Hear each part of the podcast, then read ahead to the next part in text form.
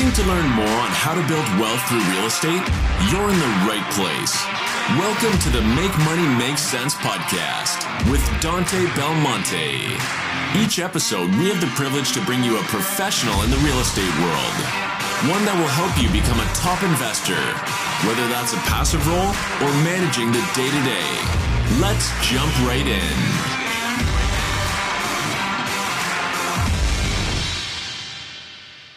Alrighty, folks, welcome back to the podcast. I'm your host, Dante Belmonte.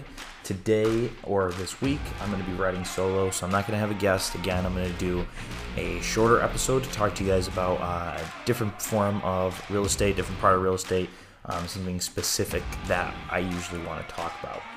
Today, I'm going to be calling, talking about cap rate or capitalization rate. So there's a lot of things that go around with the cap rate, what it is, what it isn't, what it does measure, what it doesn't measure, and you guys will find a lot of info out there if you do search what is a cap rate in real estate, what is a capitalization rate, what that will accomplish for you, what it tells you, and how it's measured.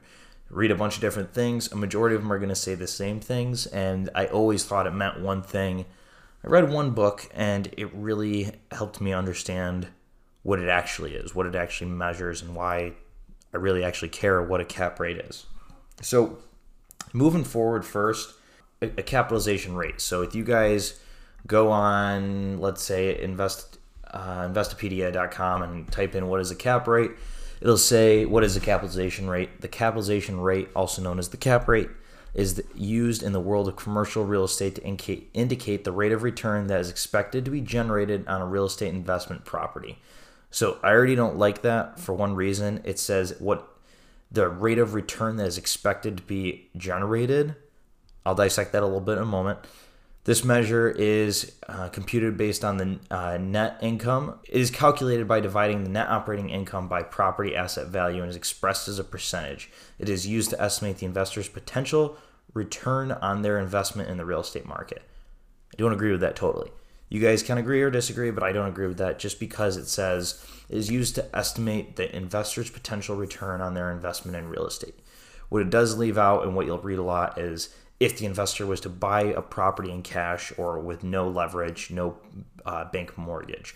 So it's basically telling you whatever the return is, um, and then you're going to be uh, dividing that by the value equals the cap rate. I don't really like that too much because something you'll hear a lot is cap rate is like buying cash for a property, what your return is. I don't think that's right because what it's not including is your closing costs. So yes, it's going to include things like property taxes, insurance, repairs, vacancy, but it doesn't include your closing costs on the property or what you're putting into the property. That doesn't include it. It just assumes you're paying cash for the property and your taxes and insurance are part of your expenses for the property. So let me give you an example. If a property has an N O I of one hundred thousand dollars and the price of the property is a million dollars, that cap rate is ten percent. So one hundred thousand dollars is the N O I, the net operating income. And for those of you that aren't aware of what your net operating income is, it is your gross rental income minus your expenses, not counting any debt service, any mortgage on the property. So gross rental income, so that's your top of the line number or uh, Uh, gross potential income, so what that property would rent out for if it was at top of the market, top rents, and one hundred percent occupied. Then you subtract your vacancy percentage, your loss to leases, um, so that means what your below market rents are, property taxes, property insurances, uh, maintenance and repairs, common utilities, if any, and whatever other expenses you have. That equals your N O I, your net operating income. The higher your net operating income, typically the higher your property value is going to be. So again, we're taking the N O I, which in this case we'll say is one hundred thousand dollars. So your rental income minus expenses is one hundred thousand dollars, and the price of the property, let's say someone's asking a million dollars for. That's a ten percent cap rate. That's pretty good. But again, I'm not looking at those things. So with those cap rates, you know, things that didn't include in your uh, expenses is your closing costs. So let's say your your N O I is one hundred thousand dollars. And let's say your purchase price is a million dollars. Let's just say in this sense your closing costs are two percent, which is twenty thousand dollars. Well, now that equation doesn't account for your closing costs. So if your closing costs are two percent on a million dollar property, Year one, your N O I goes from one hundred thousand dollars to uh, to eighty thousand dollars technically, if you account for your closing costs to get into that property. So now we have one hundred thousand dollars minus twenty thousand dollars is eighty thousand dollars divided by your million dollar purchase price. You are now at an eight percent cap rate. So the property drops by two whole points as far as a cap rate goes. So let's set that aside real quick and talk about cap rates as a whole. I'm going to dissect it a little bit more as how it works into commercial real estate. So the cap rate, the way I like to look at it is it kind of gauges the risk on an investment or the risk on a property. Typically, the higher cap rate, the higher return, therefore the higher amount of risk, the higher amount of management. So a high cap rate isn't always a good thing. So if you're buying at a ten percent cap rate, you also have to look at, okay, is it a higher return because there's higher risk to the property? Is it, you know, a D-class area? Typically, you're going to get higher returns in those lower class areas or those older buildings because there's more risk. I've seen cap rates all the way down to two percent. Cap rates are compressing because of the, all the competition in the market space. That could be a Class A brand new apartment complex that's at a two or three percent cap rate, but that's because there's less le- there's less uh, risk associated with it. So your building's all brand new, everything's new, you're not going to be putting too much into maintenance and repairs, but then again, you now have to look at the market as a whole. What's the vacancy rate on the property? Is the vacancy like twenty percent? That's actually a lot of risk, so you have to account for that. So that's kind of how I look at the cap rate as a risk factor. So it, um, it measures my risk in the property. But what I'm really looking at it for is I'm using a cap rate for the sale aspect. So in a great book I really enjoy reading called The Hands-Off Investor by Brian Burke, which he will soon be coming on the podcast with us. Um, he has a chapter in his book called Cap Rate and Valuation, and I think it's a great section in his book. Just what he talks about, what he uh, dissects about the cap rate and valuation is phenomenal. And he lists four things you commonly hear about cap rates. One is cap rate is equivalent to the return I receive if I pay cash for the property, something I mentioned earlier. Another one is I need to buy at a high cap rate to get the returns I'm looking for. It's kind of like what I said earlier as well. A high cap rate means I'm getting a better deal. And the last one is if interest rates rise by one percent, cap rates have to increase by one percent too. You don't hear that too much, but that's definitely the case. Um, he says basically all these are wrong, and I pretty much agree with them. You know, when I first read this and I read, oh, those are wrong, I'm like, what is this guy talking about? I read a majority of his book in the beginning, so I was like, this guy knows what he's talking about, so I'm going to sit back and listen. Um, he goes through and basically debunks all those misconceptions about what cap rates are. So first off with the whole, the all cash return. So the first one is cap rate is equivalent to the return I receive if I pay cash for the property. Well, he says the same thing. If you account for your closing costs, your return's going to drop year one. Yes, because you won't have closing costs year two, three, four, but your first year, it's going to drop whatever that return is by a point or possibly even like I gave you an example of two points. That's a significant amount. Uh, that's, what's that, twenty percent of your return drops because of your closing costs that you didn't calculate because you thought you were fancy calculating your cap rate with your N O I. I really don't like using cap rate for small multifamilies like two, three, four units because those properties, because you can get owner-occupant loans. The way the most appraisers are appraising those properties too, they're not taking the income approach like a large apartment building or self-storage facility. They're really looking at the comps in the area. So even when I try to use a cap rate to evaluate a property, it still typically doesn't go the way I want it to go or for my clients, just because, again, those appraisers or anyone who's buying the property is really looking at the immediate market comps, the neighborhood comps in that area. So cap rates are going to be used more towards the commercial side of things than the small multifamily residential side. Definitely not for single families uh, because single families, you're primarily looking at comps in the area. You're not really looking at how much income the property can be brought in. If you're using a commercial loan on a single family for an investment property, sometimes they'll try to balance it out with the income approach and the comparable approach, the appraiser is, but that's not always the case. And something I need you guys to remember is as the price of a property goes up, the cap rate goes down, and then vice versa. When the price goes down, the cap rate goes up. So if you're doing the math and you're playing with cap rates and values, you'll notice again, when that price goes up or the price increases, the price is higher, the cap rate goes down, and vice versa. So if you're looking to calculate a property, again, playing with that, you'll notice that within the numbers.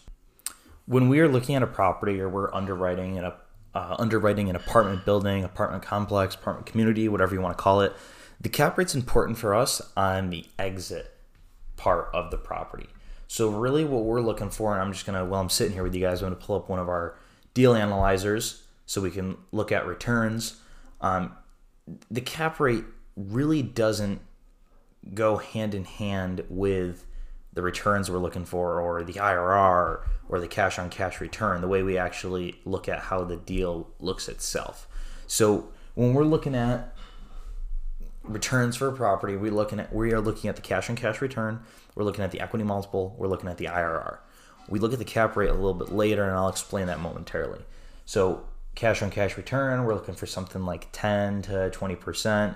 I R R, same thing, a little bit higher, and then an equity multiple of at least one point eight on that property. So the reason why we're not looking at cap rate is because there's properties that have been purchased that do accomplish those cash on cash or I R R returns of fifteen to twenty percent, and we don't even look at the cap rate because the cap rate's like two percent. That's terrible. If you're like, oh, if I bought this property for cash, I'm only getting a two percent return. As we all know, using leverage really does help to better off the returns on a property. Where we're gonna look at the cap rate is we're gonna look at the market cap rate. So if we know this property is a five percent cap rate in this market, or these apartment complexes in this certain market are five percent, yes, we kind of want to get a property around five percent, but we also want to dictate the sale price as if we were trying to sell at five percent. So we'll look at our pro forma. Let's say we want to sell in, well, let's look at the refinance first. Let's say we want to refinance in three years. We need to figure out what our N O I is going to be in three years. We're going to bump our cap rate up by an entire point, which is going to lower our property sale value than what it was at when we purchased it at. So whatever that market cap rate is right now, we're going to add one whole point to it. So if it's five percent, we're going to predict it's going to be six percent. And we're going to use that N O I to calculate that. So we're going to actually work backwards with the cap rate. So it's pretty simple. Let me give you guys an example. Year three, we're looking to refinance. Let's say our N O I is one hundred thousand dollars. The market cap rate for an apartment complex of that size at the time of acquisition is five percent. So what we'll be able to do is we'll take one hundred thousand, which is our N O I, divided by five percent, and it gives us two million. So we know at the current market cap rate, if our N O I is one hundred thousand, we can sell the property at two million. But what we're really going to do is we're going to take that N O I of one hundred thousand, we're going to divide it by six percent, which is a little bit higher, one whole point higher. And that's going to tell us that we can sell the property for one point six six six six. I know it sounds terrible. one point six continuing uh, million is really what we can sell the property for. The reason why we do that is because we always want to assume worst case scenario or right in the middle.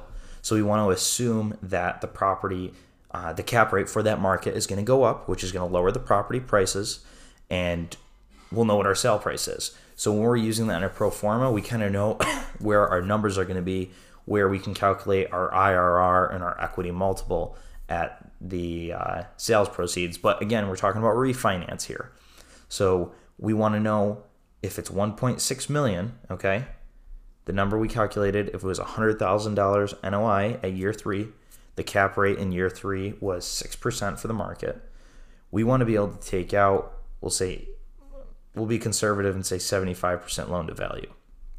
So seventy-five percent loan to value of one point six million is one point two million.